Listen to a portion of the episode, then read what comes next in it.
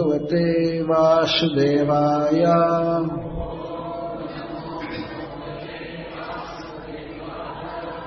ॐ नमो भगवते वासुदेवाय।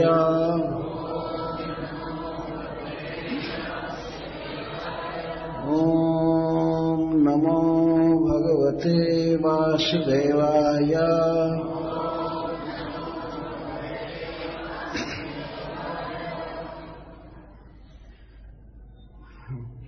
श्लोक सत्रह ब्रह्म तेजो विनिर्मुक्त। आत्मजयी सह कृष्णया। प्रयाणाभिमुखम कृष्णम। इदमाह पृथा सती। श्रीकुन्ती उवाच। नमस्ये पुरुषं त्वाद्यम् ईश्वरं प्रकृतेः परम् अलक्ष्यं सर्वभूतानाम् अन्तर्बहिरवस्थिता। माया जवनिकाच्छन्नम् अज्ञाधोक्षजमव्ययम् न लक्ष्यसे मूढदृशा। नटो नाट्यधरो यथा। तथा परमहंसानाम् मुनीनाममलात्मना। भक्तियोगविधानार्थ कथम् पश्येम हि स्त्रियः। कृष्णाय वासुदेवाय। देवकी नन्दनाय च। नन्दगोपकुमाराय।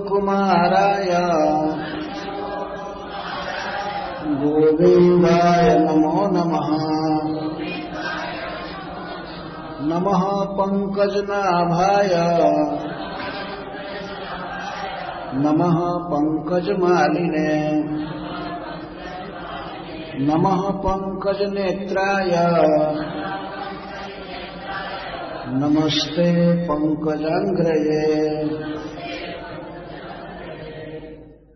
ब्रह्म तेजः ब्रह्मास्त्र से विनिर्मुक्त जो पूर्णतः मुक्त हो चुके थे। आत्मजयी।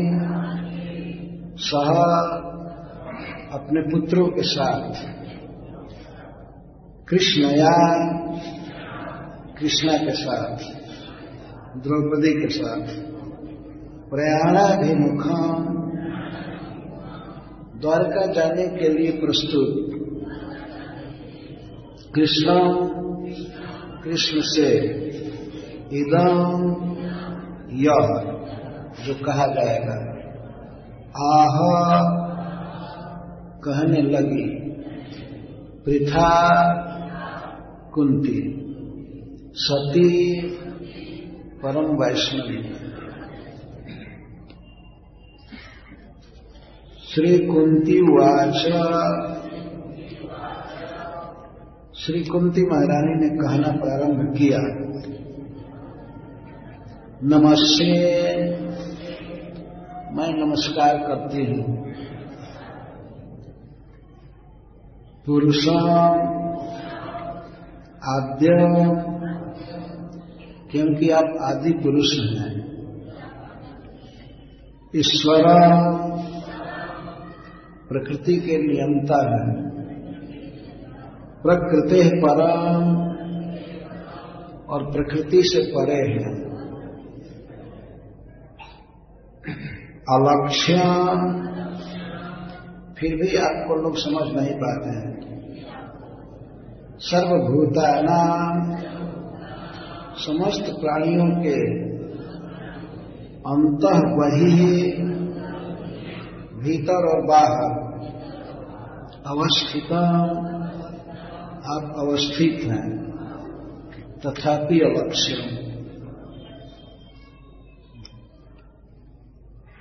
माया जवनी का छन्न अपनी योग माया के पर्दे से आप अपने को ढके रहते हैं। अज्ञा, मुझ अज्ञा के द्वारा भक्ति योग से अनभिज्ञ मेरे द्वारा आप नहीं समझ में आ सकते हैं। अधोक्षजा क्योंकि आप इंद्रियों के ज्ञान से परे हैं। अव्यय आप अपरिच्छिन्न हैं। सभी देश में और सभी काल में आप विद्यमान हैं। न लक्ष्य से आप लक्षित नहीं होते हैं।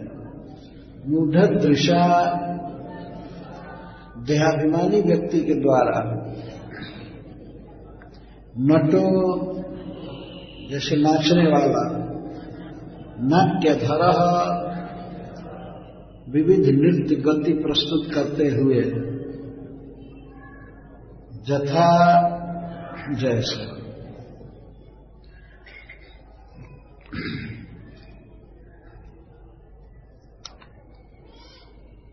श्री भगवान की बुआ वास्तव में देवकी के समान महिमामयी है, जिसको श्री वसुदेव जी की सहोदरी बहन बनने का सौभाग्य प्राप्त हुआ। कुंती ने अपने जीवन में बहुत उतार चढ़ाव देखा था। वह एक राजर्षि की पत्नी थी, पांडु महाराज की पत्नी। ऐसे उसका जन्म मथुरा में हुआ था। और विवाह हुआ हस्तिनापुर में। सबसे बड़े राजा के साथ। परंतु राज परिवार में कुछ ऐसा राजनीतिक विवाद चल रहा था, हस्तिनापुर के सिंहासन को लेकर, कि इसको बार बार संकट झेलना पड़ा। है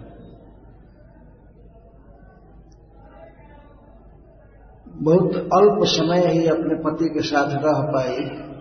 दैव जोग से पांडु महाराज का निधन हो गया और यह बेचारी विधवा हो गई। उसके बाद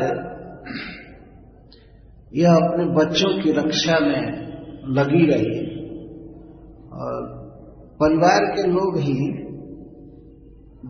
धृतराष्ट्र और दुर्योधन आदि इनके पुत्रों को मारना चाहते थे।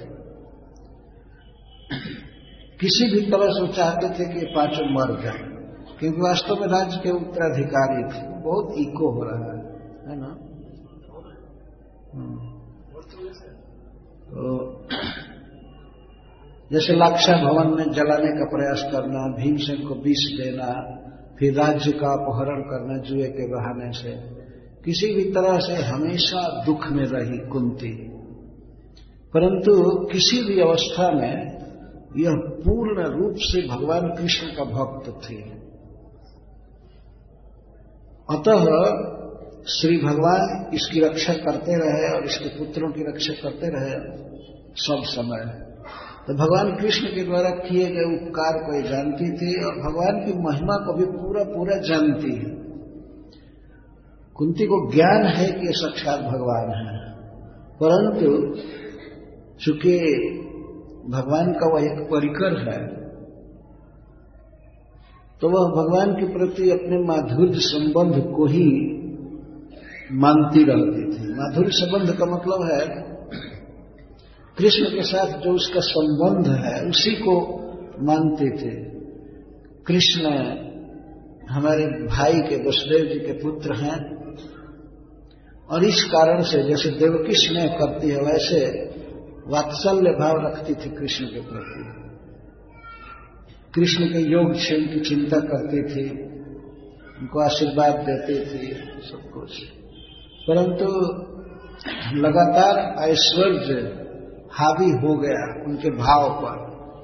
श्री कृष्ण बार बार जब ऐश्वर्य दिखा रहे थे, तब कुंती के मन में बात आ गई कि ये तो ईश्वर हैं, साक्षात भगवान हैं, और मैं इनको अपना भतीजा मानती हूँ, ये मेरा अपराध तो इस समय जब भगवान द्वारका जाने के लिए प्रस्तुत हुए तो भगवान श्री कृष्ण से अपने भावों को छिपा नहीं सके, और द्रौपदी के साथ, अपने पुत्रों के साथ खड़ी थी रथ के पास। रथ पर सवार कृष्ण द्वारका जाने के लिए प्रस्तुत थे तो उस समय इदम आह, यह कहने लगे। कुंती महारानी अपने भावों को व्यक्त कर रही हैं। जीवन में पहली बार श्री कृष्ण को प्रणाम कर रही हैं। आप जरा विचार कीजिए, किसी दिन वसुदेव जी प्रणाम करने लगे भगवान को। या देवकी प्रणाम करे, या जशोदा जी करे, नंद बाबा तो कितनी उठपटांग बात परंतु भगवान का ऐश्वर्य तो नित्य है ही, वो कभी कभी अधिक प्रकट होता है तो परिकरों में, द्वारका के परिकरों में भगवान के प्रति ईश्वर बुद्धि हो ही जाती है। तो प्रणाम करने लगे।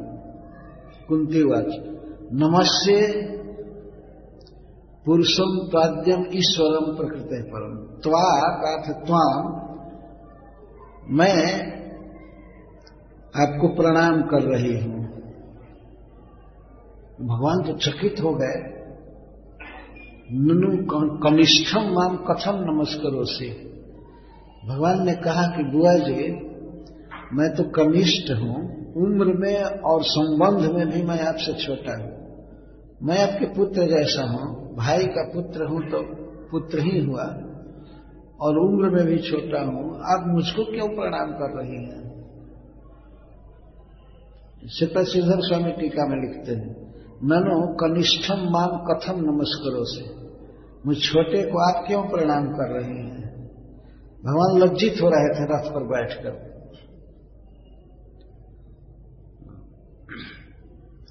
तब कुंती महारानी कहती है, नहीं कृष्ण, तुम केवल मेरे भाई के पुत्र ही नहीं हो। तुम आदि पुरुष हो। आदि पुरुष तो नारायण है, विष्णु है, भगवान, जिन्होंने सबको जन्म दिया है, सबको जो पोष रहे हैं, सबको संयम में रखते हैं, जो ब्रह्मा जी को भी जन्म दिए, शिव जी को जन्म दिए, सब देवताओं को, वो है आदि पुरुष, पहला व्यक्ति। आदि पुरुष का पहला नहीं होता, आदि का अर्थ होता है अनादि, जिसका कोई शुरुआत नहीं है प्रारंभ नहीं है। और उसी से सबका जन्म हुआ है। उसको आदि पुरुष कहते हैं। पर प्रकट लीला में तो भगवान वसुदेव जैसे जन्म लिए हैं। तो प्रश्न हो सकता है, क्या वसुदेव जी आदि पुरुष हैं? जिनसे कृष्ण जन्म लिए नहीं। वास्तविक बात यह है कि चाहे वसुदेव जी अथवा नंद महाराज या जसोदा या देव की कोई भी हो इन सबके कारण कृष्ण है। कृष्ण से ही सबका जन्म हुआ है। जब ब्रह्मा जी का जन्म भगवान से हुआ है तो वसुदेव जी आदि का तो कहना ही गया। फिर भी अनादिकाल से भगवान श्री कृष्ण की यही मान्यता रहती है कि ये मेरे पिता हैं। उनके वात्सल्यमयी भक्ति से वे प्रभावित रहते हैं, स्नेह रहता है वसुदेव जी का। आपने पढ़ा होगा भागवत में कि ब्रज से जब कृष्ण मथुरा गए तो वसुदेव जी को ये चिंता हुई कि मेरा बेटा पढ़ा नहीं, ये गाय बकरी चराता रहा, कोई पढ़ाई लिखाई नहीं तो तुरंत उज्जैन भेज दिए पढ़ने के लिए। ये पिता का बात चल लेता है। जैसे माता पिता व्यग्र रहते हैं कि हमारा बेटा पढ़े अच्छा बने, भविष्य में इसे कोई दिक्कत ना हो तो वसुदेव जी के हृदय में चल लेता तुरंत उज्जैन भेज दिए, पढ़ने के लिए। और तो इस तरह से योग क्षेम की चिंता कहते हैं इसको। कुंती हमेशा स्नेह करती थी, भगवान के प्रति सब तरह से मानती थी, लेकिन आज वो प्रणाम कर रहे थे।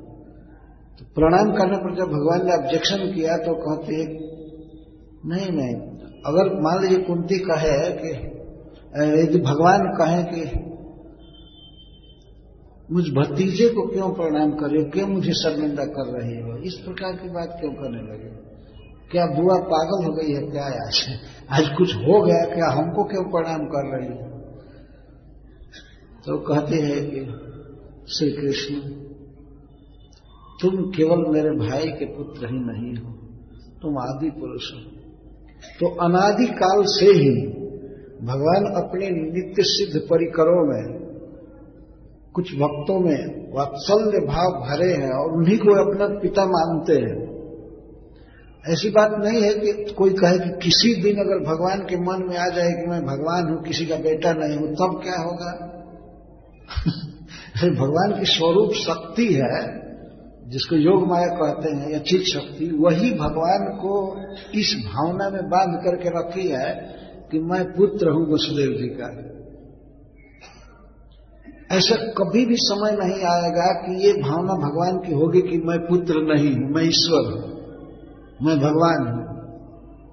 और मैं क्यों किसी को प्रणाम करूँ? ऐसा कभी नहीं हो सकता वे वसुदेव जी के पुत्र ही हैं और रहेंगे। भले वे आदि पुरुष हैं। आदि आद्यम पुरुष आदि पुरुष। पुरुष का अर्थ होता है पूर्ण। पुरुष शब्द के दो मुख्य अर्थ है। एक तो अर्थ है जो पुरी में शयन करते हैं। पहला अर्थ है जो जगन्नाथपुरी में रहते हैं। वो है पुरुष। सबसे श्रेष्ठ पुरुष है। इसी से उनको पुरुषोत्तम कहते हैं। पुरुषों में उत्तम। पुरुषोत्तम। अतोस्मी लोग के वेद च प्रथिता पुरुषोत्तम। सबसे उत्तम पुरुष पुरुष है। उत्तम पुरुष का अर्थ है, सबसे अधिक धनवान, सबसे अधिक सुंदर, विद्वान, और इसके साथ यह भी कि जो मरण और जन्म से शून्य है, उनका कभी जन्म नहीं होता है, कभी मरण नहीं हो सकता है। इसलिए भी उत्तम पुरुष है। पुरुषोत्तम। है तो ऐसे जो आदि पुरुष हैं वे किसी को प्रणाम करें तो यह अपराध की बात है ना? अगर जो प्रणाम स्वीकार कराता है तो अपराध कर रहा है। तो कुंती महारानी कहते हैं कि आप आदि पुरुष हैं। कैसे? कैसे आप हमको आदि पुरुष कह रही हो? तो कुंती महारानी कहते हैं, प्रकृति है क्योंकि आप प्रकृति से परे हैं और ईश्वर प्रकृति के नियंता भी हैं। आपका कुछ भी प्राकृत नहीं है मेटीरियल नहीं है। भगवान श्री कृष्ण का श्रीविग्रह शरीर, उनका वस्त्र, उनकी द्वारिका नगरी या उनसे संबंधित कोई चीज़ प्रकृति का बनाया हुआ नहीं है। इस संसार में हम लोगों का जो भी है, वो प्रकृति के द्वारा बनाया हुआ है। हमारा देह, हमारा मन, बुद्धि और ये सब सामान खाने पीने का कपड़ा, जूता, किताब सब कुछ प्राकृत है। जड़ प्रकृति का रचा हुआ है। लेकिन श्री भगवान का कुछ भी प्राकृत नहीं है। सब चिन्मय है, दिव्य है। तो कुंती महारानी कहते हैं, क्योंकि आप प्रकृति से परे हैं और सब लोग प्रकृति के अधीन है। प्रकृति ने जन्म दिया है। किसी शहर में, गाँव में कोई भी जीव माता पिता बन जाता है। कोई ठीक नहीं है। आज मनुष्य शरीर मिला है अगले जन्म में हो सकता है कुत्ता बाप बन जाए। ये कोई ठीक नहीं है। विविध जोनियाँ मिलती रहती हैं इस जोनी से उस जोनी में। तो ये सब प्रकृति की व्यवस्था है। प्रकृति जन्म देती है, प्रकृति मार देती है, प्रकृति खाने को देती है और पहनने को देती है। सब कुछ प्राकृत है। दुकानों में भरा हुआ सामान कहीं कोई वैकुंठ का नहीं आया है। सब प्रकृति का है, यहाँ का है। लेकिन श्री भगवान का जो धाम है और उनका जो श्री विग्रह शरीर है, उनके परिकर आदि जो कुछ है, सब वैकुंठ जगत के। तो इसलिए उनको प्रकृति है परम। प्रकृति से अतीत कहते हैं। प्रकृति से पर। है और परम का अर्थ यह भी होता है नियंता कंट्रोलर वे प्रकृति के कंट्रोलर है। और समस्त जीवों के ईश्वर है। ईश्वर का अर्थ होता है नियंता। नियंता का अर्थ है बस में रखने वाला। कि सारा चर अचर जगत, और जो कुछ भी है, स्वर्ग, पताल आदि, सब श्री कृष्ण के अधीन है। श्री कृष्ण से स्वतंत्र कुछ भी नहीं है। कुंती महारानी इस रहस्य का उद्घाटन कर रही है। यह भी दूसरे श्लोक में कहती हैं कि, मैं अज्ञा हूँ और मूढ़ हूँ। मूढ़ का अर्थ होता है मैं देहाभिमानी हूँ। देह को मैं मानती हूँ। इतना अज्ञ मैं हूँ। और अज्ञा का अर्थ है भक्ति योग से अनभिज्ञ। मैं तो भक्ति योग भी नहीं जानती हूँ कृष्ण। इसीलिए, हे प्रभु, मैं केवल आपको नमस्कार भर कर सकती हूँ। मुझे कोई ज्ञान नहीं है। अरे, सारी बातें तो कह ही दे कृष्ण क्या है, फिर भी कहती है, मैं आपको नहीं जानती। मैं आपको नहीं जानती हूँ, मैं मूढ़ द्रिक हूँ। जो व्यक्ति शरीर को मैं मानता है, उसको गीता में मूढ़ कहा गया है।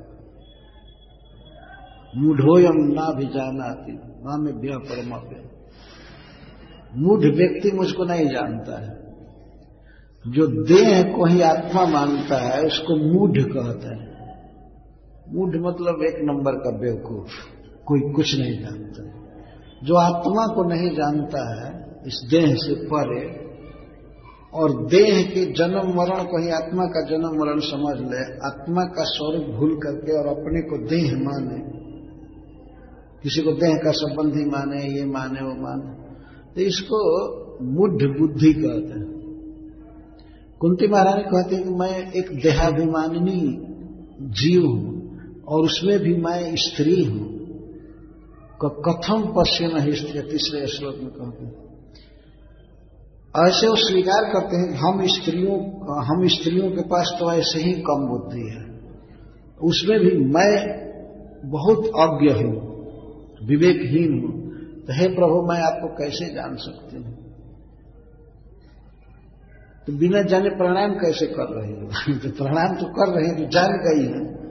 वास्तविक बात यह है कि जब जल दिया जा रहा था अपने स्वजनों को तो कुंती महारानी जल में स्नान कर रही थी, जल देने के लिए। तो उन्होंने युधिष्ठिर के पास जा करके कुछ कहा। सब लोग देख रहे थे कि युधिष्ठिर के पास उनकी माँ जा रही है और जा करके कानों के पास धीरे से उसने कहा कि, बेटा, तुम कर्ण को भी जल दो। तो महाराज युधिष्ठिर बिल्कुल चकित हो गए। कर्ण को कर्ण मेरा कौन संबंधी है कि मैं उसको जल दू? तो कुंती ने कहा, बेटा, वो तुम्हारा बड़ा भाई है। बहुत धीरे से बोला, दूसरे लोग न सुने। महाराज युधिष्ठिर चकित हो गए। वो कैसे तुम्हारा पुत्र है? तो उसने कहा कि, बेटा, दुर्वासा मुनि के मंत्र का जप करने से भगवान सूर्य के द्वारा मुझे पुत्र प्राप्त हुआ था। लेकिन मैं लोक लज्जा से उसको गंगा जी में बहा दी, एक मंजूसेन तो तुम्हारा बड़ा भाई है, तुम उसको जल दो। ये सुनकर युधिष्ठिर महाराज कहते हैं कि, माँ, मैं कभी कभी कर्ण के शरीर की बनावट को देखता था, खास करके पैर को, चेहरे को तो मुझे ऐसे शंका हो रही थी कि ये मेरे माँ जैसी सूरत शकल वाला क्यों है? ऐसा महाभारत में लिखा गया मैं पैर देखता था, चेहरा देखता था तो ऐसे में सोचा करता था कि मेरी माँ जैसा इसकी सूरत सकल है। कि तुमने बताया क्यों नहीं? यदि मुझे पता चल गया होता कि कर्ण मेरा बड़ा भाई है तो मैं कभी भी युद्ध नहीं करता। क्योंकि राज्य तो उसका है। तब कुंती ने समझाया कि नहीं बेटा, राज्य तुम्हारा है, क्योंकि तुम अपने पिताजी से जन्म लिए हो। राज्य तो तुम्हारा ही है। लेकिन युधिष्ठिर महाराज और शोकग्रस्त हो गए और उस समय उन्होंने गंगा जी का पानी उठा करके साफ़ दिया, केवल कुंती को नहीं, सारी स्त्रियों को, कि आज से स्त्रियों के हृदय में कोई भी गुप्त बात छिप करके नहीं रह सकती है, ऐसा उन्होंने संकल्प किया। तो उसके बाद ही कुंती महारानी भगवान की स्तुति कर रही हैं तो उनसे बात छिपी नहीं रह गई कृष्ण साक्षात पर ब्रह्म है, परमात्मा है, ईश्वर हो लगी बकने कुछ आचार्य ऐसे टीका करते हैं, जब साफ़ हो गया कि छिपा नहीं सकते तो भी नहीं छिपाएँगे। लगी कहने, कृष्ण साक्षात परमेश्वर है, भगवान है, स्वयं भगवान है, ये है, वो है, वो। इसलिए विश्वनाथ चक्रवर्ती ठाकुर ने एक जगह पर कहा है कि युधिष्ठिर महाराज का साफ़ था। तो भगवान के विषय में जो परम रहस्य है, उसको भी बताई है तृतीय श्लोक में और कहते हैं कि मैं भला कैसे जान सकती हूँ? कथम पश्चिम ही स्त्रिय। हम स्त्रियाँ भला आपको कैसे जान सकती हैं? आपको तो विवेकी लोग जानते हैं, परमहंस लोग, अमलात्मा लोग, मुनि लोग जानते हैं। हम स्त्रियाँ कैसे जान सकते हैं? तो सारी बातें तो उगल दिया कि कृष्ण क्या है, फिर कहती है, हम भला कैसे जानेंगे? तो श्री कृष्ण को कह रही हैं कि आप प्रकृति परम। आप प्रकृति से परे हैं और केवल परे ही नहीं है, प्रकृति के नियमता भी भगवान है। ये माया शक्ति भगवान के अधीन रहती है और सारे जीव माया के अधीन रहते हैं। माया भगवान के अधीन रहती है और माया के अधीन सब लोग हैं। भगवान श्री कृष्ण माया के अधीन नहीं है। जो लोग यह केवल कहते हैं, इतना स्वीकार करते हैं कि कृष्ण को हम महापुरुष मानते हैं, लेकिन भगवान नहीं मानते हैं। तो वे मूढ़ श्रेणी में हैं। उनको कम से कम इतने टाइटल लेना चाहिए कि मैं थर्ड क्लास का बेवकूफ़ हूँ। या फ़र्स्ट क्लास का बेवकूफ़ श्री कृष्ण को ये कहें कि महापुरुष है, महामानव है, ये भगवान नहीं इसका मतलब तुम भगवान के बारे में जानते ही नहीं कि भगवान किसको कहते हैं। यदि भगवत्ता के सारे लक्षण कोई जाने तो श्री कृष्ण को सबसे पहले स्वीकार करेगा कि श्री कृष्ण स्वयं भगवान है। ये आज की बात नहीं, श्रीपाद शंकराचार्य ने स्वीकार किया रामानुजाचार्य ने निबारकाचार्य ने, चैतन्य महाप्रभु ने, और उस समय के लीला काल में जितने भी बड़े बड़े लोग थे, सबने श्री कृष्ण को स्वीकार किया कि साक्षात परमेश्वर है, साक्षात भगवान। लोग ऐसे दिखाते थे हस्तिनापुर आदि में देखो, जो प्रभु प्रलय काल में क्षीर समुद्र में शयन करते हैं, वही यहाँ रथ पर बैठे घूम रहे हैं। ऐसे स्त्रियाँ बात करती हैं। सबको विदित बात थी कि साक्षात भगवान एक बार व्यक्ति हमसे मिला जो हिंदू नहीं था, दूसरी, दूसरे धर्म का था। उसने कहा कि स्वामी जी, हम वाकई में कृष्ण को तो भगवान स्वीकार कर सकते हैं, क्योंकि इनकी लीलाएँ हैं ऐसे। लेकिन और नाम रखकर एक दो अवतार को कहा कि उनको नहीं मान सकते हैं, जो स्त्री के विरह में इतना रोए भगवान राम को कहा। यद्यपि भगवान राम स्वयं भगवान ही है, कोई अंतर नहीं है लेकिन वो कह रहा था कि मैं कृष्ण को स्वीकार करता हूँ कि भगवान है। लेकिन राम को नहीं क्योंकि राम भगवान तो मर्यादा का अवतार लिए थे, अपने को छिपा कर रखते थे। लेकिन भगवान श्री कृष्ण कभी नहीं छिपाते थे। अगर कोई चैलेंज करता था तो प्रकट कर देते थे। महाभारत युद्ध के बाद जब द्वारका जा रहे थे तो रास्ते में एक उत्तंक ऋषि मिले। उतंक बहुत थे, तेजस्वी ऋषि थे। उन्होंने कहा कि कृष्ण चाहते तो ये रोक दिए होते युद्ध को, लेकिन ये कराए हैं युद्ध। अर्जुन को उकसा करके शुरू दिन ही गीता जयंती के दिन इन्होंने युद्ध कराया। इसलिए मैं इसको साफ़ दूँगा कृष्ण को। अपने परिवार के लोगों में झगड़ा कराया ये कराया कराया मैं साफ़ दूँगा। जब साफ़ देने के लिए सामने आए तो भगवान ने उनको अपना विराट रूप दिखाया। उतंक तो छटपटा करके गिर गए, हाय हाय करने लगे, फिर बाद में क्षमा मांगे। ऐसा नहीं था कि भगवान दब करके रहे कि हमको कोई जान न ले कि भगवान है। उन्होंने दिखाया, माँ जसोदा को दो बार अपना रूप दिखाया। एक बार तो दूध पी करके गोद में जम्हाई ले रहे थे, और जसोदा से दूध पिला रही थी। जम्हाई से मुख खुला तो उसमें तीनों जगत की सभी चीज़ों को भगवान ने दिखा दिया। माँ जसोदा तो घबरा गई कि ये क्या देख रही है।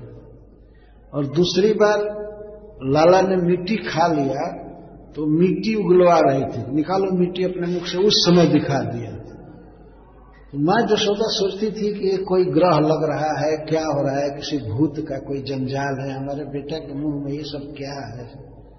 अब बाद में सब तिरोहित हो गया। माँ जसोदा पर ऐश्वर्य का कोई प्रभाव नहीं होता। है कितना भी कृष्ण अपना ऐश्वर्य दिखा। तो ऐसे भगवान श्री कृष्ण अपना विराट रूप दिखाते ही रहते थे। अर्जुन को दिखाया। दुर्योधन को दिखाए संधि दूत बन करके गए थे। तो छिपी नहीं थी। सारे जगत में बात का प्रचार था कि श्री कृष्ण स्वयं जगदीश्वर है, परमात्मा है, भगवान है। ये छिपी हुई बात नहीं थी तो कुंती महारानी यहाँ रहस्य उद्घाटन कर रहे हैं। नमस्ते पुरुषम ताद्यम मैं आपको नमस्कार कर रही हूँ। क्यों बुआ क्योंकि आप आदि पुरुष आप आदि पुरुष हैं। सबके जन्मदाता कैसे जन्म क्यों आदि पुरुष हैं? क्यों ऐसा कहते क्योंकि प्रकृति है परम। आप प्रकृति से परे हैं और ईश्वर प्रकृति के नियंता भी हैं।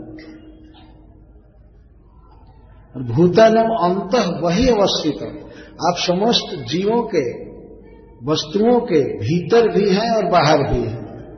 सब सर्वत्र विद्यमान कृष्ण परमात्मा रूप से समस्त प्राणियों के भीतर हैं हृदय में और बाहर भी नियंता के रूप में हैं। सारे जगत को कंट्रोल कर रहे हैं। काल के रूप में। तथापि अलक्ष्य फिर भी आपको जान पाना कठिन है। अलक्ष्य इतना सब कुछ है, फिर भी आपको लोग नहीं जान पाते हैं। इस बात का आश्चर्य है। जो सर्वत्र व्याप्त हैं, सबके हृदय में है, जो प्रकृति के नियंता है, जो आदि पुरुष हैं, उनको लोग नहीं जान पाते। आप अलक्ष्य रहते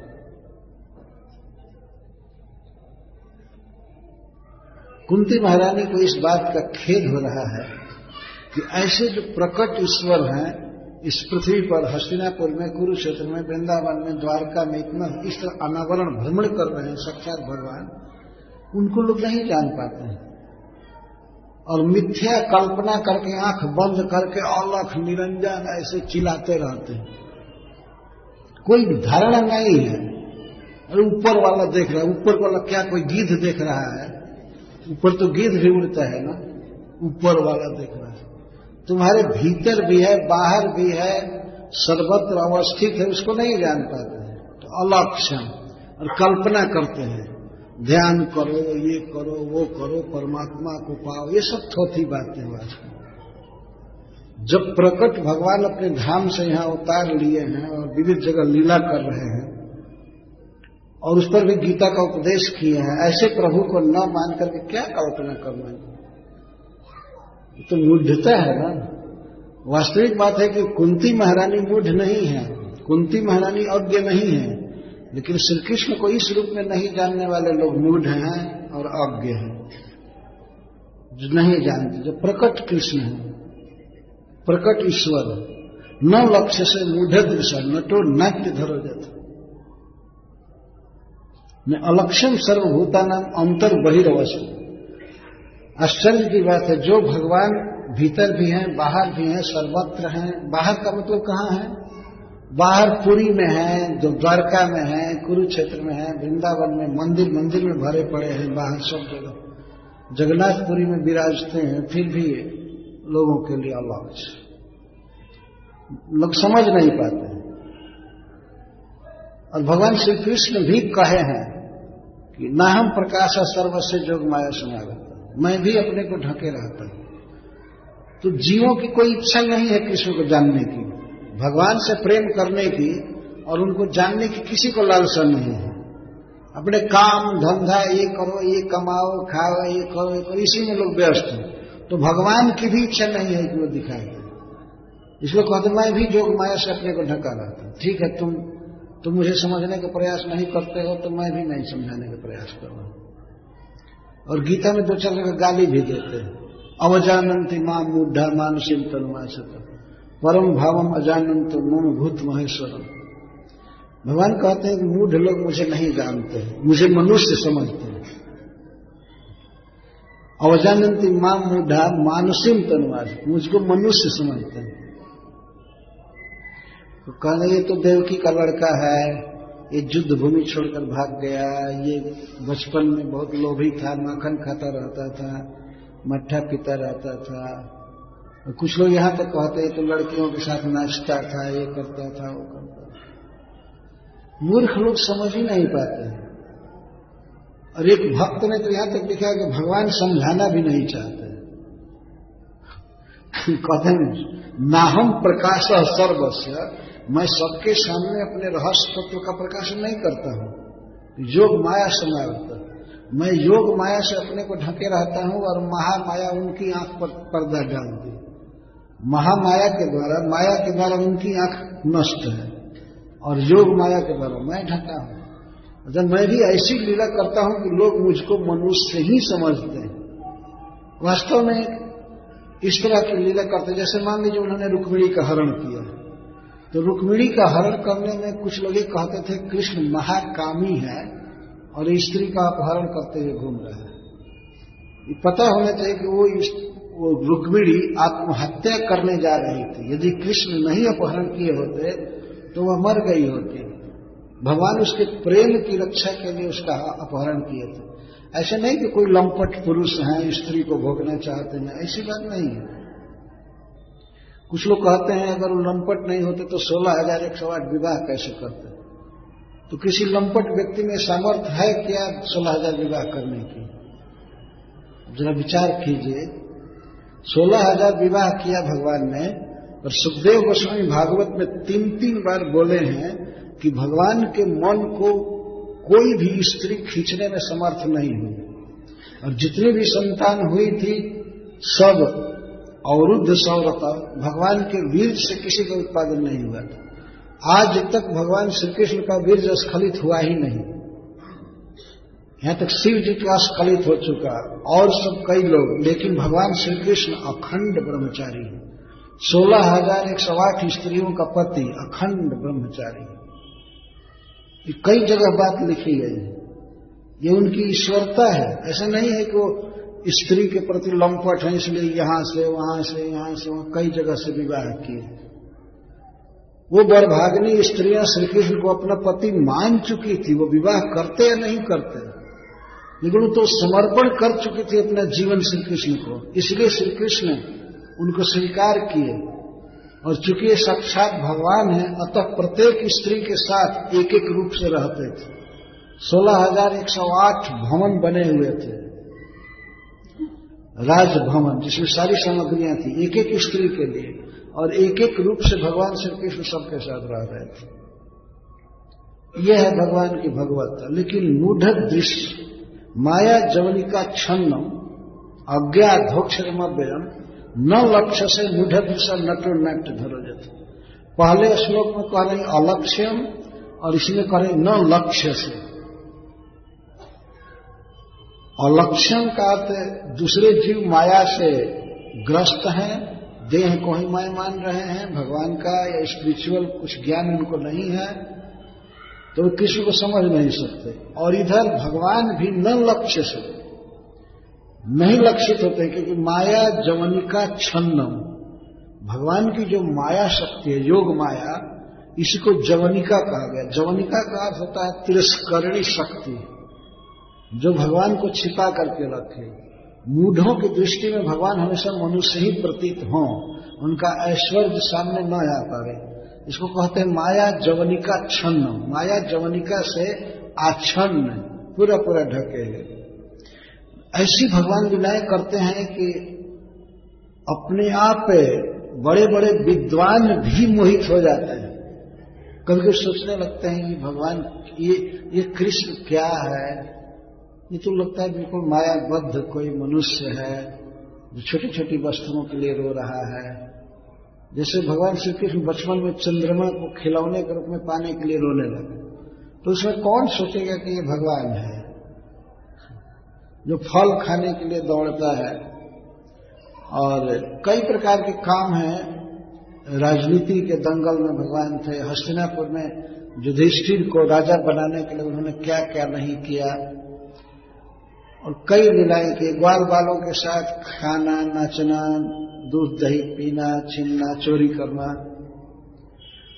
इससे समझ में नहीं आता। इसको कहते हैं माया जवनिका आच्छन्न। माया जवनिका माया, योग माया, सायव जवनी का, तिरस्करणी शक्ति, तिरस्करणी रूपा, तया आच्छन्नम महिमानम जस तम भगवान की महिमा को छिपा करके रखी है माया। भगवान स्वयं ही चाहते हैं कि न कोई जाने।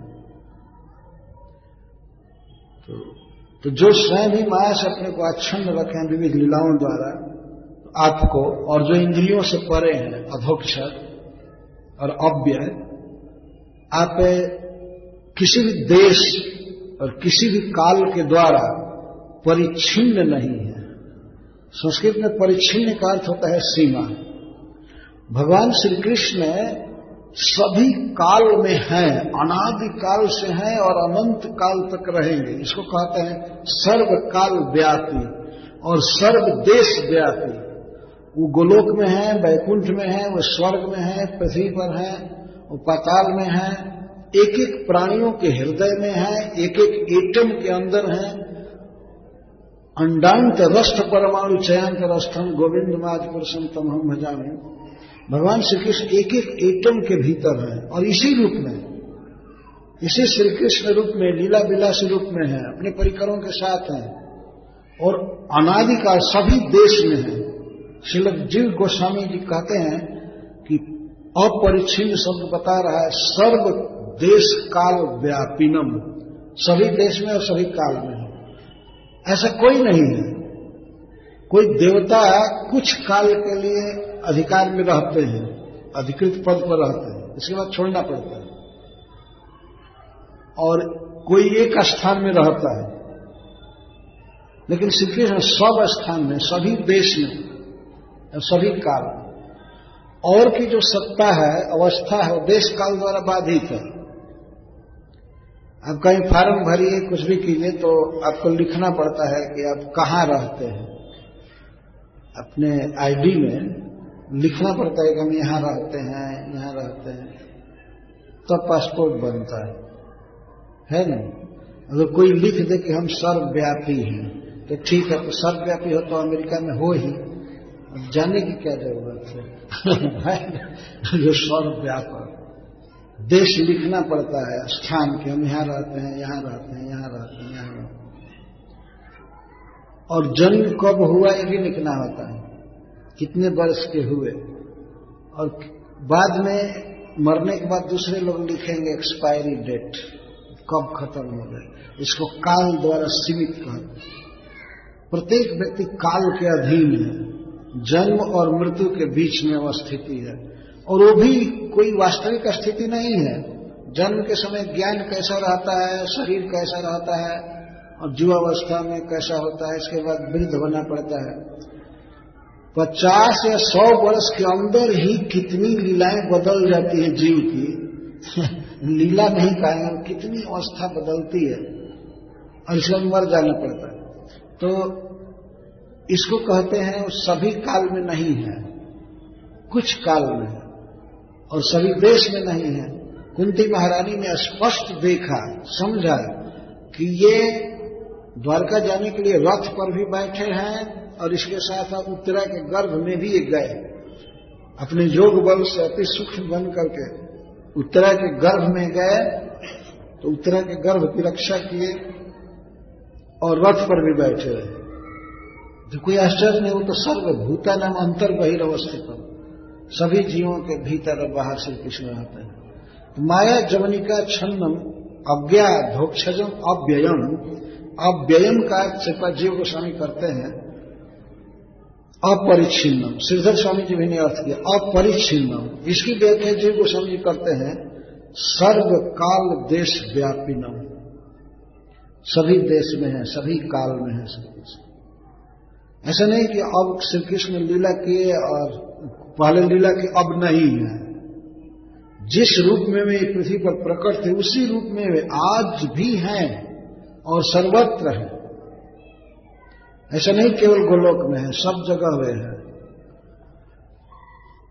तो न लक्ष्य से मूढ़ दृश्य नटो नाट्य धरो जता कुंती महारानी कहती हैं कि जब कोई व्यक्ति अभिनेता, नाचने वाला रंगमंच पर जब नाचता है तो नृत्य गीत के अनुसार नृत्य प्रस्तुत करता है तो कभी कभी चंद्रमा का भाव बताता है, कमल का भाव बताता है, अनेक प्रकार के। लेकिन जो संगीत शास्त्र से अनभिक व्यक्ति है, वो नाटक करने वाले व्यक्ति के नृत्य गति आदि को नहीं समझ पाता ये नाचने वाला क्या कर रहा है, क्या भाव बता रहा है, जो संगीत को नहीं जानता है वो नहीं समझ पाता है। वो केवल देखता है, एक नाच रहा है, लेकिन क्या क्या भाव बता रहा है कुछ भी नहीं जान पाता तो इस तरह से श्री कृष्ण नौ लक्ष्य से श्री कृष्ण का अभिप्राय जल्दी समझ में नहीं आता है। कोई लीला ये क्यों कर रहे हैं, इसके पीछे इनका क्या आशय है, नहीं समझ में आते हैं। इसीलिए श्री कृष्ण के विषय में अनेक प्रकार की बात लोग बोला करते हैं, ये कर रहे हैं, ऐसे है ऐसे है। जैसे देखिए प्रकट लीला शिल विश्वनाथ चक्रवर्ती ठाकुर लिखते हैं, पांडवों के पालन में आप तत्पर हैं, कुंती महारानी कह रही पांडवों के पालन में आप तत्पर हैं। सब तरह से बहुत स्नेह है, प्रेम है, फिर भी अश्वत्थामा के हृदय में, अश्वत्थामा आदि के हृदय में प्रेरणा करके पांडवों के बोध के लिए शस्त्र ग्रहण कराते ही रहते ये अद्भुत लीला है। सबके हृदय में है, सबके अंतर्जामी है। मत स्मृति ज्ञान मपोहनम च। तो वे सबके हृदय में है तो अश्वत्थामा के भी हृदय में है। दुशासन के भी हृदय में है, दुर्योधन के हृदय में है। तो पांडव की रक्षा करने में तत्पर है, फिर भी अश्वत्थामा आदि को प्रेरित करके अस्त्र ग्रहण आदि करवा ही देते हैं और इधर रक्षा भी करते हैं। सुदर्शन चक्र से रक्षा भी करते हैं, परंतु अश्वत्थामा आदि के हृदय में रोक नहीं पाते हैं और उनको प्रेरित करते हैं पांडवों के वध के लिए ब्रह्मास्त्र चलाओ। तो अश्वत्थामा के हृदय में ऐसे प्रेरणा देते हैं और इधर रक्षा करते हैं। आपकी लीला समझ में नहीं आता आपका अभिप्राय नहीं समझ में आता है कि आप क्यों ऐसा करते हैं। अच्छा। और इस कुरुक्षेत्र के युद्ध में आपने प्रतिज्ञा लिया था कि मैं अस्त्र ग्रहण नहीं करूँगा। बिना अस्त्र ग्रहण किए ही सहायता करोगे। लेकिन फिर भी आपने अस्त्र ग्रहण कर लिया। आप अपनी प्रतिज्ञा का निर्वाह नहीं किए। इसमें तो स्पष्ट कारण है कि भीष्म की प्रतिज्ञा को भगवान सत्य करना चाहते हैं। कुंती महारानी कहते हैं, अद्भुत आपकी लीला है। सुभद्रा और द्रौपदी से आप अति स्नेह करते हैं। फिर भी उनके पुत्रों की रक्षा आप नहीं किए। अद्भुत लीला है भगवान इधर इतना स्नेह करना, परंतु उनके पुत्र की रक्षा नहीं करना। वे चाहते तो जैसे परीक्षित की रक्षा कर लिए, वैसे अभिमन्यु की रक्षा कर लिए होते, या द्रौपदी के पुत्रों को भी बचा लिए होते, पर नहीं किए। इस प्रकार से और आप इस जगत में अवतार लिए हैं परित्राणा या साधुना, साधुओं की रक्षा के लिए, शिष्ट के पालन में आप लगे हैं, परंतु शिष्ट शिरोमणि, सज्जन शिरोमणि भीष्म आदि का आप संहार करा रहे सज्जनों के पालन के लिए अवतार लिए और भीष्म पितामह का संहार करवा रहे यहाँ तक कि अर्जुन को प्रेरित किए कि अर्जुन, मारो मारो मारो, ये टाइम है। मारो, नहीं मारोगे तो मैं मार दूँगा। ऐसा वो कह रहे थे। तो अर्जुन ने कहा, नहीं नहीं, आप अस्त्र रखिए रखिए रखिए अस्त्र। आपकी बेइज्जती होगी दुनिया में, मैं मार दूँगा, आप चिंता मत कीजिए। तो भगवान सज्जनों की रक्षा के लिए अवतार लिए हैं। पर फिर भी भीष्म पितामह आदि महान सज्जनों का घात करवा रहे मरवा रहे तो इस प्रकार की लीला का अभिप्राय नहीं समझ में आता है प्रभु। इसीलिए कुंती महारानी कहते अलक्ष्यम, यानी न लक्ष्य से मूढ़ दृशा, नटो नाट्य धरोजत नाटक करने वाले, नाचने वाले व्यक्ति के गति को तो देखा जाता है, लेकिन किस अभिप्राय से वो क्या कर रहा है, क्या भाव बता रहा है, ये नहीं जाना जा सकता इस तरह से आपकी लीला का मार्ग समझ में नहीं आता। मैं तो भक्ति योग से अनभिज्ञ हूँ, अज्ञा। मैं अज्ञ हूँ और मूढ़ दृष्टि। तब भगवान श्री कृष्ण चुपचाप रह रहे हैं। इसके बाद वो कहते हैं तथा परमहंसा नाम मुनीना ममलात्मना भक्ति योग विधानार्थम कथम पश्चिम स्त्री। कुंती महारानी कहते हैं, प्रभु, आपको ईश्वर के रूप में, प्रकृति के नियंता के रूप में, या अधोक्षक के रूप में, सर्वकाल देश व्यापी के रूप में, कौन जान सकते हैं? तथा परमहंसा नाम मुनि नाम जो परमहंस है, जो आत्म अनात्म के विवेकी हैं, क्या स्पिरिचुअल है, क्या मैटेरियल है? मैटेरियल को छोड़ करके जो स्पिरिचुअल लाइफ में है, उनको परमहंस कहते हैं। तो परमहंस लोग आपको समझ सकते हैं। और मननशील, जो हायर विषय का मनन करते हैं, वे आपको समझ सकते हैं। और जिनका मन अमल है, अमलात्म नाम, निर्मल है, जो राग, द्वेष आदि से शून्य है ऐसे महापुरुष आपको समझ सकते हैं। कथम पश्य नहीं स्त्री। हम स्त्रियाँ भला आपको कैसे जान सकती लेकिन कुंती महारानी के मुख से ये रहस्य बहुत बारीक रूप से प्रकट हुआ कि भगवान श्री कृष्ण ये सब लीलाएँ क्यों करते हैं?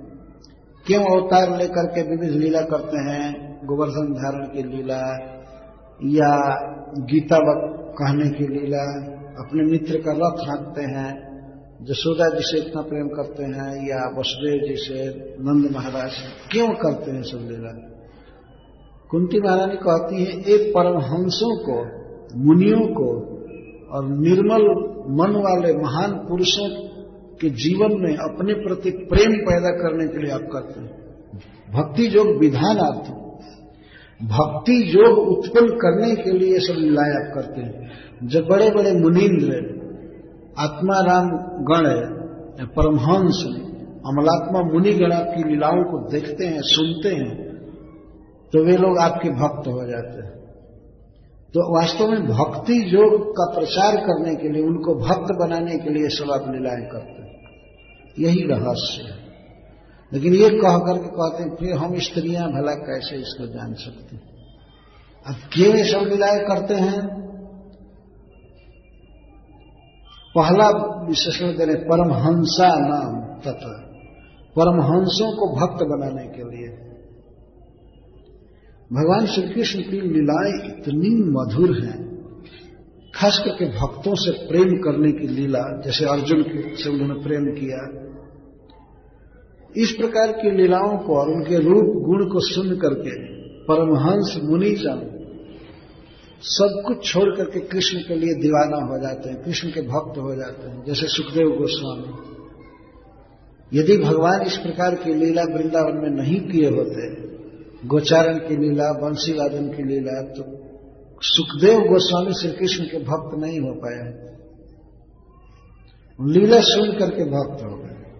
परमहंसों में सबसे श्रेष्ठ परमहंस सुखदेव गोस्वामी है। और ऐसे लोग मुनि होते हैं। मुनि का अर्थ होता है मननशील। जो भगवान के विशेषताओं का मनन करे, उनके रूप, गुण, लीला आदि को मन में सोचे तो उसको मुनि कहते हैं। मुनि का अर्थ ये नहीं है कि अपने दुकान में बैठ करके पैसा गिने और मनन करे, आज इतना मिला, ये हुआ। मनन का ये मतलब नहीं है। शुभ है आश्रय का मनन करना, भगवान का मनन करना। वैसे मनन तो सब करते ही रहते हैं, कुछ न कुछ सोचते ही रहते हैं। लेकिन भगवान के रूप में त्रिभंग ललित, रूप बंशी वादन या अर्जुन के सारथ्य रूप का, सारथी रूप का, या जैसे तैसे कालिए के फण पर नृत्य करते समय या गोवर्धन धारण किए हुए, गोचारण किए हुए, दवानल पान करते हुए, इन सब लीलाओं का जो मनन करता है तो उसको मुनि कहते हैं। तो मुनियों को और और अमल आत्मा, जिनके आत्मा में, मन में मल नहीं है, उनको अमलात्मा कहते हैं। तथा परमहंसा नाम, मुनि नाम अमलात्मा नाम। मल क्या है मन का? मन में मल है किसी के प्रति राग और किसी के प्रति द्वेष रखना। विषयों की लालसा, काम, लोभ आदि मल है। जिन महान पुरुषों का चित्त अमल आत्मा है, अमल है मल रहित है, उन लोगों के हृदय में अपने प्रेम को भरने के लिए, अपनी भक्ति देने के लिए आप सब इस लीलाएँ करते हैं। लेकिन भला हम स्त्रियाँ इसको कैसे जान सकती ये कुंती महारानी का सहज दैन है। शिल प्रभुपाद जी कहते हैं कि अपने जीवन में दैन्य आना ये बहुत बड़ा गुण है। कुंती महारानी कृष्ण के सारे रहस्यों का उद्घाटन करके भी कहते हैं कि भला हम कैसे जान सकते हैं? हम स्त्रियाँ कैसे जान सकती हैं? लोक में देखा जाता है कि स्त्रियों में श्रद्धा अधिक होती है। और यही कारण है कि कहीं पर कोई आध्यात्मिक या धार्मिक कोई गोष्ठी होती है तो उसमें स्त्रियों की संख्या ज़्यादा होती है। देखा गया है। सहज श्रद्धा होती है। पुरुषों में क्या है? पुरुषों में बहुत ज़्यादा दार्शनिक मीमांसा करना, ये अच्छा ये बुरा ये बुरा, वो बहुत फंस जाते हैं। जितने भी उटपटांग मार्ग प्रचलित है दुनिया में, भक्ति से विरुद्ध, ये पंथ, वो पंथ, सब उसके संस्थापक, सब पुरुष रहे हैं। और उसमें से अधिकांश तो भगवान होकर के मर गए। भगवान थे। इसके बाद मर गए भगवान। आज भी कम से कम एक दर्जन भगवान जीवित होंगे। जगह जगह। यह भगवान वह भगवान वह भगवान। लेकिन भगवान की जो सत्ता है वह स्थिति हो काल और देश द्वारा बाधित। कुछ काल में रहे, कुछ देश में रहे और इसके बाद समाप्त हो गए। लेकिन श्री कृष्ण वास्तविक भगवान है।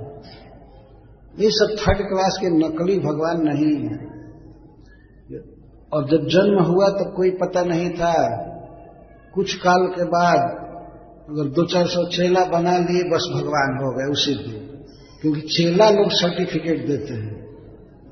वो लोग सर्टिफिकेट देते हैं कि हाँ अब आप भगवान हो गए। ये दुनिया में प्रचलित।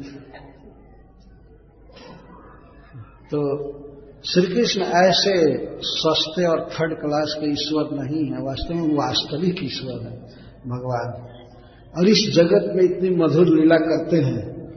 ये राग द्वेषहीन और सार असार को, आत्मा और अनात्मा को जानने वाले और मननशील विद्वानों को भक्त बनाने के लिए ऐसी लीला करते हैं। कि भगवान की लीला सुन करके, उनको देख करके, उनके चरण की सुगंध सुन करके, कथा सुन करके लोग भक्त हो जाते हैं। यदि भगवान इस जगत में अवतार नहीं लिए होते सब लीलाएँ नहीं किए होते तो क्या सुनते हम? क्या सुनते? और कैसे भगवान में चित्त लगता है? तो इस तरह से अपने सौंदर्य को, अपनी महिमा को, अपने भक्त परवस्था को भक्त वात्सल्य को भगवान प्रकट किए इस जगत में। और अपनी करुणा को इससे अपनी कृपा को उन्होंने प्रकट किया, पुतना का वध करके तुरंत उसको वैकुंठ दिया, गोलोक दिया। इसमें कृपा प्रकट है।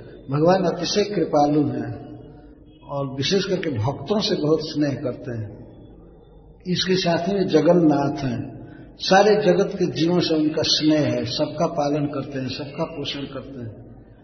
और ये लीला अवतार ग्रहण करके भगवान सब दिखाते हैं, तब भगवान के प्रति बड़े बड़े लोग आकृष्ट होते हैं। और नहीं तो बस अलाख, निरंजन, जगदीश, परमात्मा, ये सब अटकलबाजी करते रहते हैं। और इसी मर जाते हैं। कुछ ज्ञान होता नहीं कुछ भी वास्तव में ज्ञान नहीं तो भले वो कोई अध्यात्मवाद का नाटक कोई करे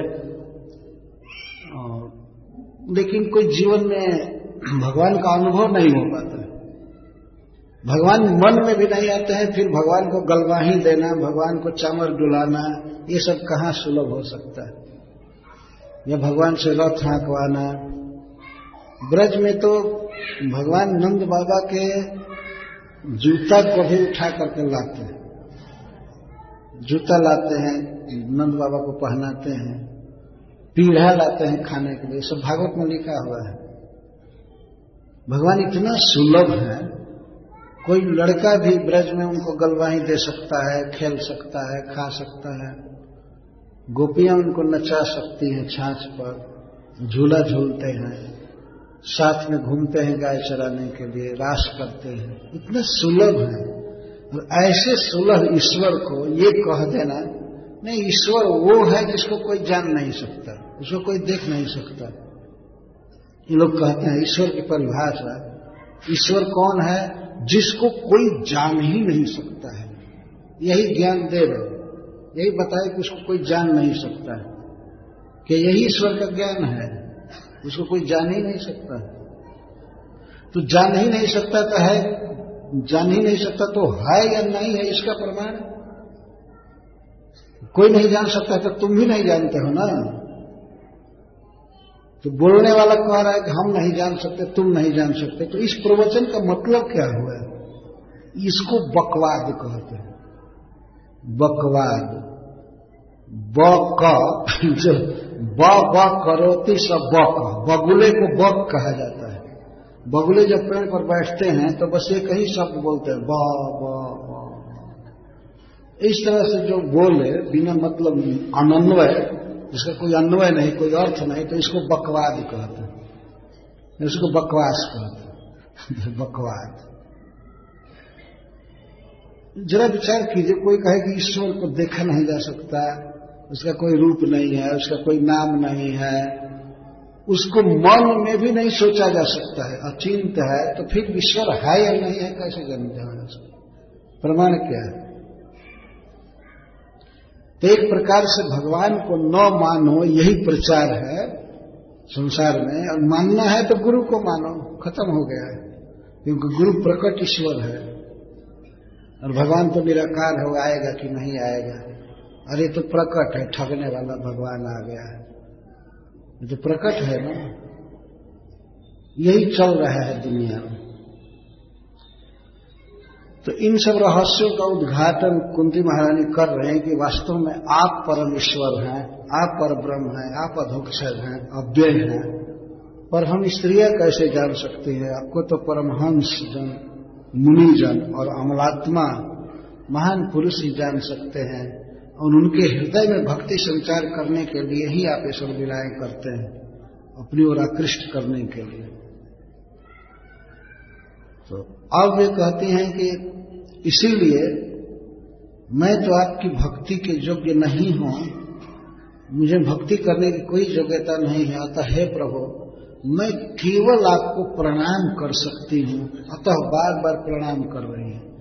कृष्णाय वासुदेवाय देवकी नंदनाय च नंद गोपकुमाराय गोविंदाय नमो नमः। ये प्रत्येक चतुर्थी विभक्ति के बाद नमः शब्द लगेगा। कृष्णाय नमः, वासुदेवाय नमः, देवकी नंदनाय नमः नंद गोप कुमाराय नमः गोविंदाय नमो नमः नमः नमः ये केवल नमस्कार कर रहे हैं। और वास्तव में भगवान की जितनी भी भक्तियाँ हैं, सबसे आसान भक्ति है प्रणाम करना। ऐसे उससे भी आसान है जप करना। हरे कृष्णा हरे कृष्णा कृष्णा कृष्णा, हरे हरे राम हरे राम राम राम, हरे हरे। तो श्री कुंती महारानी भगवान का नाम ले रहे हैं और प्रणाम कर रही हैं। सबसे पहले प्रणाम करते हुए कहते हे प्रभु, मैं भक्ति योग से अनभिज्ञा हूँ। मेरी बुद्धि नहीं है आपको समझने की तो मैं तो केवल आपको प्रणाम कर रही हूँ। हे कृष्ण, आपको प्रणाम है। कृष्णाय, आप श्री कृष्ण नामक पर ब्रह्म हैं उपनिषद में लिखा गया है कि पर ब्रह्म को ही कृष्ण कहते हैं। उनका एक नाम है। ये कहा गया है कि कृषि भूवाचक शब्द रचन तय तयोरैक्यम पर ब्रह्म कृष्ण इत्यविधीयते कृष का अर्थ होता है आधार और र का अर्थ है आनंद। जो आनंद के आधार है, निधान है, ऐसे पर ब्रह्म को कृष्ण कहा जाता है। ऑल अट्रैक्टिव शिल प्रभुपा जैनवाद की परम आकर्षक। इस संसार में कौन वस्तु सबसे ज़्यादा आकर्षण का विषय है? आनंद। प्रत्येक व्यक्ति आनंद चाहता है। श्री कृष्ण नख से सिख तक घनीभूत आनंद है। इसीलिए उनको कृष्ण कहा जाता है। तो हे पर ब्रह्म हे सर्व आनंद के निधान, मैं आपको प्रणाम करती हूँ।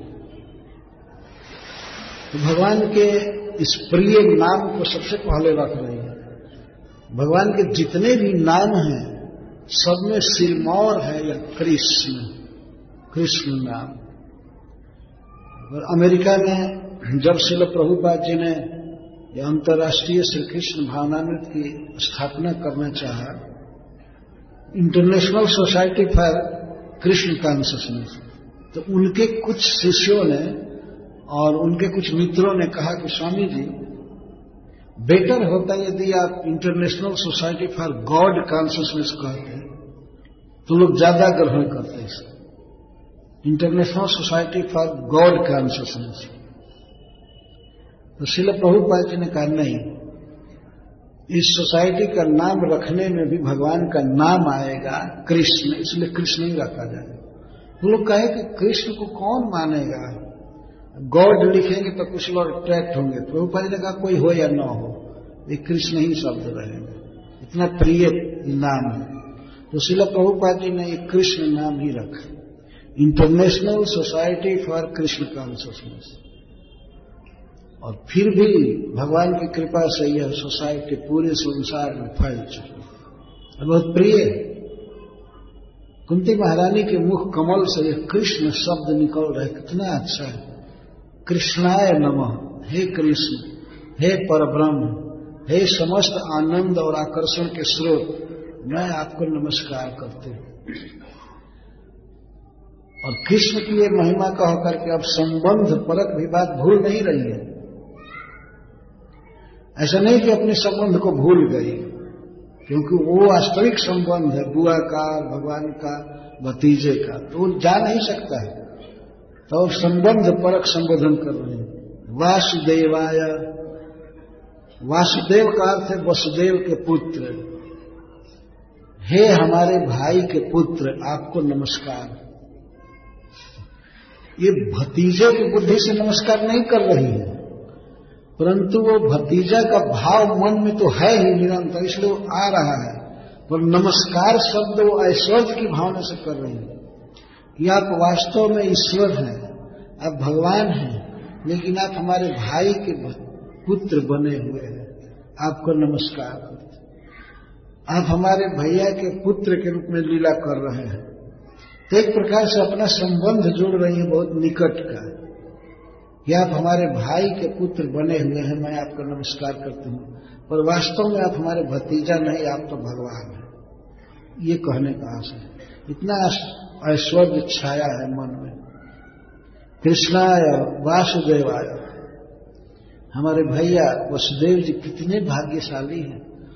कितने महान हैं कि परब्रह्म, परमात्मा उनके पुत्र बने हुए हैं। दुनिया आगे उनको वसुदेव कहेगी तो सब लोग वसुदेव कहते वसुदेव का मतलब वसुदेव जी का पुत्र है। जैसे भरत के पुत्र को भारत कहते हैं। तो इस तरह से वसुदेव जी के पुत्र को वासुदेव कहते हैं। जितने भी पुरुष हैं इस संसार में सबसे भाग्यशाली हमारे भाई हैं। जिनके पुत्र के रूप में आप जन्म लिए हैं, मैं आपको प्रणाम करती हूँ। और अपने भाई से भी, कहते मेरे भाई से भी अधिक भाग्यशाली, अधिक सौभाग्यशालिनी देवकी है, जिसके गर्भवास को आपने स्वीकार किया, जिसके उदर में आप पुत्र बन करके आए, अहो, समस्त महिलाओं में सर्वश्रेष्ठ मेरी भाभी देवकी है। जिसके पुत्र रत्न रूप में आप प्राप्त हुए हैं अहो धन्य है। बहुत सी माताएँ हैं इस जगत में, लेकिन जो देवकी ने सौभाग्य प्राप्त किया, आपको अपने कोख में धारण करके, वो धन्य है। तो देवकी नंद नायक देवकी को आनंद देने वाले देवकी के पुत्र आपको नमस्कार। और देवकी से भी अधिक भाग्य नंद महाराज का है। जिनके गोकुल में आप अपनी बाल लीला किए, वत्सल्य रस दिए नंद बाबा को। तो नंद बाबा अतिशय भाग्यशाली है। समस्त बाल लीलाएँ भगवान श्री कृष्ण ने ब्रज में किया, नंद बाबा के देख देख में, उनके प्रेम में। और नंद गोप कुमार गोविंदाय नमो नम। बचपन में कुमारावस्था में आपने इस तरह नंद बाबा को, ब्रजवासियों को सुख दिया और किशोर अवस्था में गोविंदाय आपने अक्षय अनंत सुख दिया श्री गोपी जनों को। जब आपका गोविंद नाम पड़ा, आपने गोवर्धन धारण किया, ब्रज की रक्षा किया और आप गोपियों के परम प्रिय, प्रियतम बनकर लीला किए। आपको मैं नमस्कार करती हूँ।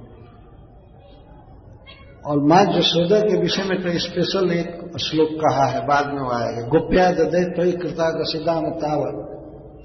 इस संसार में सौभाग्यवती स्त्रियों में सबसे श्रेष्ठ सबसे श्रेष्ठ श्री जसोदा है, जिनको आपने बाल लीला का अक्षय सुख दिया, जिनका स्तन पान किया, जिनके गोद में सोए, उसमें लड़ लड़ाया, इस तरह से। तो जसोदा का बहुत बड़ा सौभाग्य। इस प्रकार से श्री कृष्ण का वर्णन उनके भक्तों के साथ जोड़ करके कर रही है। भगवान को पसंद है। यदि श्री कृष्ण को कोई कहता है कि श्री कृष्ण परमात्मा है, जगदीश्वर है, ये जगन्नाथ है, और और बड़ी बड़ी उपाधि तो भगवान उतना प्रसन्न नहीं होते हैं। जब किसी भक्त से संबंध जोड़ करके उनको पुकारा जाता है तो बहुत आनंद लेते हैं। जैसे पार्थ सारथी। पार्थ का अर्थ पृथा के पुत्र अर्जुन अर्जुन के सारथी। या देवकी नंदन, देवकी का पुत्र, वासुदेव, वसुदेव जी के पुत्र जशोदा नंदन। किसी भक्त के साथ संबंध जोड़ करके इनका नाम जो रखा जाता है, वो उनको बहुत प्रिय लगता है। और ये प्रिय नहीं है केवल उनको जगदीश्वर कहना है, कहना, ओम जय जगदीश हरे। केवल करने से बेटर है हरे कृष्णा हरे कृष्णा, कृष्ण कृष्णा, हरे हरे राम, हरे भगवान तो जगदीश्वर हैं ही, इसमें संदेह थोड़े हैं। तो प्रेम इसको कहते हैं, भगवान से सहज स्नेह करना उनको देने की भावना रखना भगवान को हमें देना है, सुखी करना है, इसको प्रेम कहते हैं। यह प्रेम नहीं है कि भगवान से विनय करके और कहना कि सुख संपत्ति घर आवे, कष्ट मिटे तन का। दुनिया भर का धन हमारे घर में दे दीजिए और हमारा कष्ट मिटा दीजिए। ओम जय जगदीश हरे, हो गई अर्थ। यही प्रेम है। प्रेम तो देता है ना। वास्तविक प्रेम जसोदा जी का है, जो कृष्ण को खिलाने के लिए दही मथती है, कृष्ण को सुखी करने के लिए कई तरह से काम करती है। इस संसार में भगवान से प्रेम करने का ढंग ये है कि भगवान के अर्चा विग्रह की आराधना की जाए, उनको ड्रेस पहनाया जाए, उनकी आरती की जाए, खिलाया जाए, ये प्रेम है। इसको प्रेम कहते हैं। तो यहाँ पर श्रीमती कुंती महारानी भगवान श्री कृष्ण का वर्णन कर रही हैं, लेकिन इनके परिकरों के, इनके प्रेमियों के साथ कृष्णाय वासुदेवाय देवकी नंदनाय च नंद गोप कुमाराय गोविंदाय नमो नमः। यह श्लोक बहुत प्रिय है वैष्णव समाज में। तो दो श्लोकों में श्री कुंती महारानी भगवान का गुण वर्णन कर रहे हैं कि आप आपके रहस्य को मैं नहीं जानती हूँ, लेकिन आप हमें बहुत सुखद और तापहारी प्रतीत हो रहे हैं। आप भक्तों का दुख दूर करते हैं और हमें बहुत सुखद लग, सुख देते हैं। तो इस श्लोक में सुखद तत्व का वर्णन, कृष्ण सुख देते हैं। किसको किसको सुख दे, देवकी को, वसुदेव जी को, नंद बाबा, नंद गोप को, गोपिकाओं को, गौओं को सबको सुख देते हैं। और इसके बाद वाले श्लोक में श्री कृष्ण के तापहारी स्वरूप का वर्णन किया गया है। श्री कृष्ण सबका दुख हर लेते हैं। सुख देना एक अलग चीज़ है और दुख हरना भी एक अलग चीज़ है। किसी को बहुत अधिक बुखार है, कोई कष्ट है तो उस कष्ट को हर लिया जाए तो इसको तापहारी कर्म कहेंगे ताप हर लिया दुख हर लिया तो श्री कृष्ण दुख हर लेते हैं। इसी का वर्णन श्री कुंती महारानी अगले श्लोक में कर रही हैं। नमः पंकज नाभाय, नम पंकज मालिने, नम पंकज नेत्राय, नमस्ते पंकज पंकजांग्रये विश्वनाथ चक्रवर्ती ठाकुर टीका में लिखते हैं कि आप जैसे भी हैं कृष्ण लेकिन आप हमारे नेत्रों को बहुत सुख दे रहे हैं और हमारे मन की जलन हर रहे हैं। तो भगवान श्री कृष्ण के अंग का वर्णन कमल के रूपक से कर रहे हैं। पंकज पंक से जिसका जन्म हो, उसको पंकज कहते हैं। कमल पंक से जन्म लेता है, कीचड़ से जन्म लेता है। जल के भीतर जो मिट्टी का भींगा हुआ अंश रहता है उसको कीचड़ कहते हैं। पंख। और पंक ज पंक जात जन्म जस तम पंकज। पंकज यहाँ से प्रारंभ कर रहे हैं नाभि से। नाभि से चालू कर रहे नमः पंकज नाभाय। भक्त लोग जब भगवान को प्रणाम करते हैं तो प्रणाम प्राय चरण से चालू किया जाता है। चरण से चालू किया जाता है। लेकिन कुंती महारानी चूँकि भगवान की माँ के समान है, बुआ है तो उन्होंने सोचा कि अगर चरण से प्रणाम करूँगी तो कृष्ण लज्जा में पड़ जाएँगे। क्या हो गया बुआ को? माँ एकाएक चरण छू करके प्रणाम करना है तो बुरा लगेगा। इसलिए कुंती महारानी नाभि से चालू कर रहे हैं। नमः पंकज नाभ है। आपकी नाभि पंकज के समान है। बहुत सुंदर कमल के आकार में है। अथवा आपके नाभि से कमल कोष का जन्म हुआ। कमल जन्म लिया, जिससे ब्रह्मा जी जन्म लिए। ये याद कर रही है। आपके नाभि से लोकात्मक कमल जन्म लिया। और उसी कमल से विश्व विधाता ब्रह्मा जी जन्म लिए। आप इतने महान हैं। तो नाभि को देख करके श्री कुंती महारानी याद करें कि यही नाभि विश्व का जन्म स्थान है। इस संसार में देखा जाता है कि नाभि पेट ही मनुष्य के जन्म का स्थान होता है। माँ के उदर से जन्म होता है। तो ये विश्व भी पूरा विश्व चर अचर तीनों जगत जन्म कहाँ से लिया है? भगवान के नाभि से। भगवान के नाभि से कमल कमल से विश्व का जन्म हुआ, ब्रह्मा जी का जन्म हुआ। कुंती महारानी भगवान की महिमा का स्मरण कर रहे हैं। और दूसरा इसका अर्थ है कि भगवान श्री कृष्ण की नाभि कमल के समान सुंदर है, गंभीर है। नाभि मनोहर लेत जनु जमुन भंवर छेन। भगवान की नाभि का वर्णन आया है तो कहा गया, जमुना जी में जैसे भंवर पड़ती है, जितनी सुंदर लगती है, उससे भी अधिक सुंदर भगवान की नाभि लगती है। जमुना जी में बहुत ऐसे भंवर पड़ती है। नाभि मनोहर लेत जनु जमुन भंवर छलछीन। तो मैं आपको प्रणाम कर रही हूँ। आपकी नाभि पंकज के आकार की है, बहुत सुंदर। और आपके नाभि से इस विश्व का जन्म हुआ है। हे विश्व जनक हे विश्व विधाता आपको मैं प्रणाम कर रही हूँ। नमः पंकज नाभाया नमः पंकज मालिने और आप पंकज की माला पहने हैं। आपको नमस्कार। है लगता है उस समय भगवान कमल की माला पहने थे। नमः पंकज मालिने पंकज की माला धारण किए हुए प्रभु मैं आपको प्रणाम करता हूँ। और इसका एक और अर्थ है। श्री कृष्ण के शरीर में सब जगह पंकज है, कमल है। पंकज की माला है। चरण में कमल का चिन्ह है, हाथ में कमल का चिन्ह है, उनकी आँखें कमल जैसी हैं, उनका मुख कमल जैसा है। सारा शरीर तो कमल जैसा है। अतः कुंती महारानी कहती हैं कि आप तो पंकज की माला ही धारण किए सर्वत्र पंकज ही पंकज। भगवान के अंग की उपमा किससे दी जाए? इस संसार में कमल से बढ़ करके सुंदर और कोई चीज़ नहीं है। कमल में शीतलता होती है, सुगंध होती है, सुंदरता होती है। यद्यपि भगवान के अंग कमल से कोटि कोटि गुना अधिक सुंदर हैं, सुगंधित हैं, लेकिन फिर भी वर्णन करने के लिए कोई आधार चाहिए। अतः भक्त लोग भगवान के मुख की, हाथ की, चरण की उपमा कमल से देकर के वर्णन करते हैं। कभी कभी चंद्रमा से। जैसे मुखारबिंद अरविंद, कमल, चरणारविंद, करारविंद।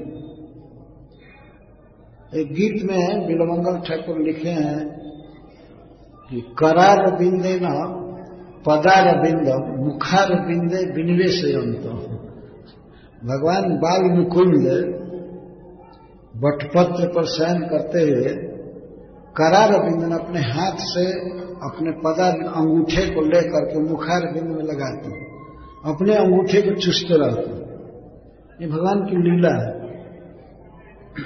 बाल मुकुंद की। तो उनका हाथ भी अरविंद उनका चरण भी अरविंद और मुख भी अरविंद। अरविंद था पंकज।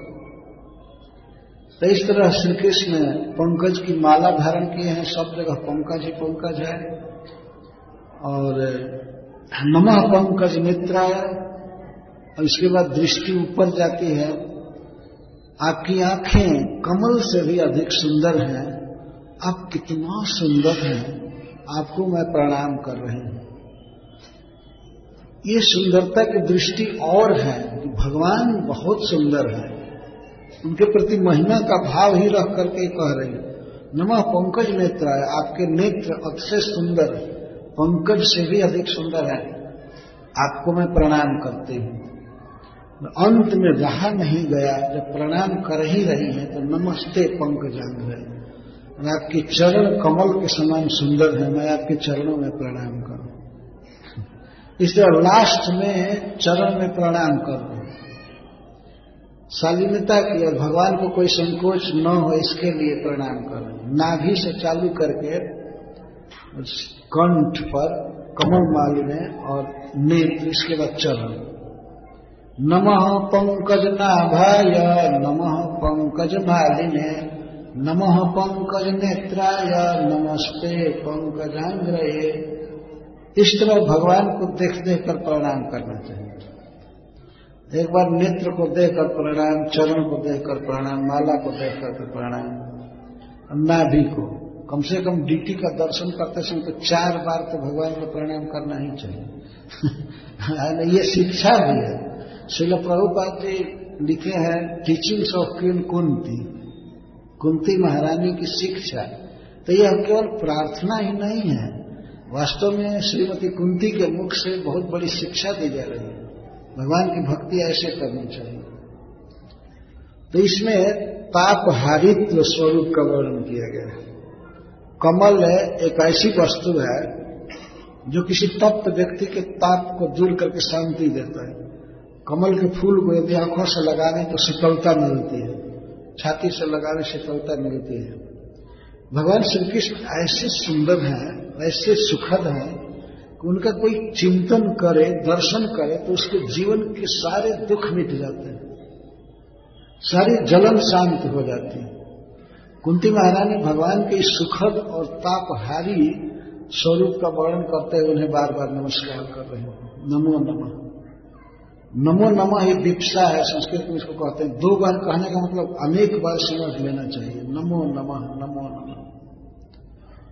गोविंदाय नमो नमः। गोविंद को नमस्कार। ये है भक्ति। कितनी सरल भक्ति है। भगवान को अपने सामने रख करके और बार बार प्रणाम करना बहुत बड़ा सौभाग्य है। और आज के युग में तो इससे बहुत फ़ायदा है कि भगवान को बार बार प्रणाम कोई करे तो उसको डायबिटीज़ और ब्लड प्रेशर भी नहीं होगा। अगर कई प्रणाम कर, है ना? नहीं तो ऐसे भारी शरीर रहता है और कुछ अच्छा नहीं लगता है। तो भगवान को प्रणाम करने से यह भी फ़ायदा है। भक्ति तो हुई ही, इसके साथ आसन और व्यायाम हो गया है इसमें आनंद के साथ प्रणाम करना चाहिए। आनंद के साथ, सुख के साथ।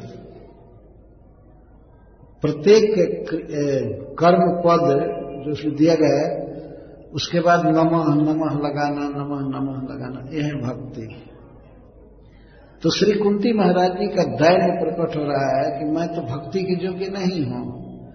मैं तो केवल आपको प्रणाम भर कर सकती हूँ, इतनी ही योग्यता है। इतनी महान स्त्री जिसे भगवान के बुआ पद को प्राप्त करने का सौभाग्य मिला, जो श्री कृष्ण को गोद में खिलाई थी और जिस दिन श्री कृष्ण को उखल में बांधा गया गोकुल में, उस दिन कुंती अपने आँख से देखी थी इस लीला को। गई थी जसोदा के यहाँ। उसने आँख से देखा कि कृष्ण को बांधा जा रहा है और वो रो रहे हैं। माता जसोदा ने जब ही रस्सी उठाया ठीक है पीटूँगी नहीं, लेकिन अब पशु की तरह बाँध कर रखूँगी। जब ही रस्सी लिया तब ही कृष्ण करके रोने लगे। और उनके आँखों से आँसू चू रहा था, काजल को धो रहा था। श्री कृष्ण अपने एक हाथ से आँखों को पोछ रहे थे तो गाल पर काजल फैल गया। इस दृश्य को कुंती ने अपने आँखों से देखा है। इसीलिए इस स्तुति में उसको प्रस्तुत कर रही है। आगे वह श्लोक आएगा। कुंती कहती है कि कहा ब्रह्मास्त्र का समन करने वाला व्यक्ति, साक्षात पर ब्रह्म भगवान आप, इस विश्व युद्ध में हमारे पुत्रों को आपने विजय दिलाया। इस प्रकार से आपकी महिमा। और ये दृश्य जब मैं याद करती हूँ और गोकुल में दधि भांड फोड़ दिए थे आप। और उस समय माँ जसोदा आपको जब बांधने के लिए रस्सी उठाई, उस समय आपकी जो दशा थी, वास्तव में वो आप भय से बिल्कुल व्याकुल थे भय हो गया था आपको।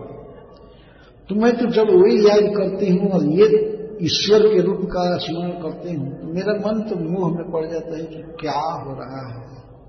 अगर ऐसा होता कि आप नाटक करते, तभी सांत्वना थी, लेकिन नाटक नहीं था। झरझर आँसू झर रहे थे, आप रो रहे थे, वास्तव में आप भयभीत थे एक प्रश्न उठता है कि ये जन्म कर्म सत्य है क्या है?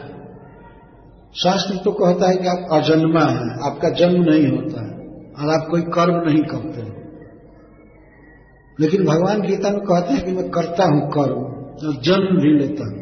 पर मेरा जन्म और कर्म दिव्य है, जन्म कर्म चमे दिव्य ये तो झूठा तो हो नहीं सकता।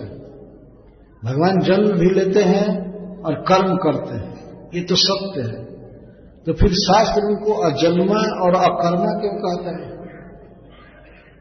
एक में से दोनों बात सत्य दो, दोनों में से केवल एक बात सत्य होगी। वास्तव में उनका जन्म नहीं होता है और कर्म नहीं करते। ये बात सत्य है। अथवा जन्म कर्म और जन्म लेते ही, कर्म करते हैं तो ये वाक सत्य नहीं है। और ये सत्य है तो वो सत्य नहीं है, वो नहीं जन्म लेते हैं। लेकिन दोनों सत्य है, और जन्म होते हुए भी वे जन्म ग्रहण करते हैं, और अकर्मा होते हुए भी वे कर्म करते हैं। यही भगवान की विशेषता है।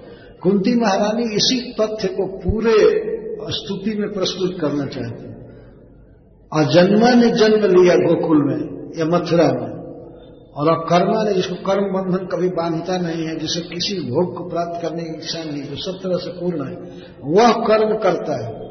द्वारका निर्माण आदि कर्म, या युद्ध से पलायन का कर्म, या दधी का मटका फोड़ने का कर्म, या गोचारण करने का कर्म, गोवर्धन धारण का कर्म कालिए के फण पर नृत्य करने का कर्म, अर्जुन का सारथी बनकर रथ हाँकने का कर्म ये सब करते हैं, पर सारे कर्म दिव्य हैं, अलौकिक हैं। अतः वे एक प्रकार से कर्म नहीं भी करते ये भगवान की नित्य लीलाएँ हैं तो करते ही हैं, परंतु कर्म फल से प्रभावित नहीं होते हैं। इनकी लीला है। इसीलिए भगवान अपने मुख से कहते हैं, जन्म, कर्म, च मे दिव्य मेरे जन्म और कर्म सब दिव्य हैं। अन्य मनुष्य, देवताओं जैसे नहीं है, अप्राकृत है। और भगवान यहाँ तक कहते हैं कि एवं योग तत्व होता जो व्यक्ति जानता है कि मेरा जन्म मथुरा में और या अन्य अवतारों में भी मेरा जन्म दिव्य है और मेरे कर्म दिव्य है, इस बात को जानता है, वह भी कर्म बंधन से मुक्त हो जाते तो जिसके जन्म और कर्म को जानने से दूसरे जीव कर्म बंधन से मुक्त हो सकते हैं तो उनका जन्म कर्म मेटेरियल कैसे हो सकता है? इस प्रकार कुंती महारानी भगवान के जन्म कर्म की प्रशंसा कर रही हैं और उसके स्वरूप को समझा रही हैं। देखिए भगवान के रूप का कितना क्लियर वर्णन आ रहा है। कृष्णाय वासुदेवाय देवकी नंदनाय च नंद गोप कुमाराय गोविंदाय इसमें भगवान की लीलाओं का वर्णन है। बाल लीला विशेष करके कई लीलाओं का वर्णन है। और उनके रूप का वर्णन नमः पंकज नाभाय, नमः पंकज मालिने, नमः पंकज नेत्राय, नमस्ते पंकजांग्रये। इसमें भगवान के परम सुंदर रूप का वर्णन है। पहले श्लोक में संबंध का, लीला का वर्णन है। और दूसरे में इसमें नमः पंकज नाभाया भगवान के सुंदर रूप का यही है कृष्ण कथा वास्तव में। भगवान के रूप, भगवान की लीला, गुण, चरित्र, अवतार आदि की बात कहना सुनना। अतः कुंती महारानी की प्रार्थना बहुत ही महत्वपूर्ण है। लॉस एंजलिस में श्रील प्रभुपाद जी 26 दिन प्रवचन किए थे इस अध्याय और वो पुस्तक छपी हुई है टीचिंग्स ऑफ़ किन कुंती प्रभुपाद जी का लेक्चर छपा हुआ है। इतना महत्वपूर्ण है इतना आकर्षक है कि प्रभुपाद जी 26 दिन प्रवचन किए एक एक श्लोकों पर। अतः हम लोगों का भी एक सौभाग्य है कि हम लोग भगवान के इस धाम में महारानी कुंती के मुखारविंद से निकले हुए शब्दों का आस्वादन कर रहे हैं, विचार कर रहे हैं। भगवान कृष्ण ऐसी कृपा करें कि हम सबकी मति भगवान कृष्ण में लगे। उनसे प्रेम बढ़े और हम सुखी रहें। हरे कृष्ण। जय श्री प्रभुपाद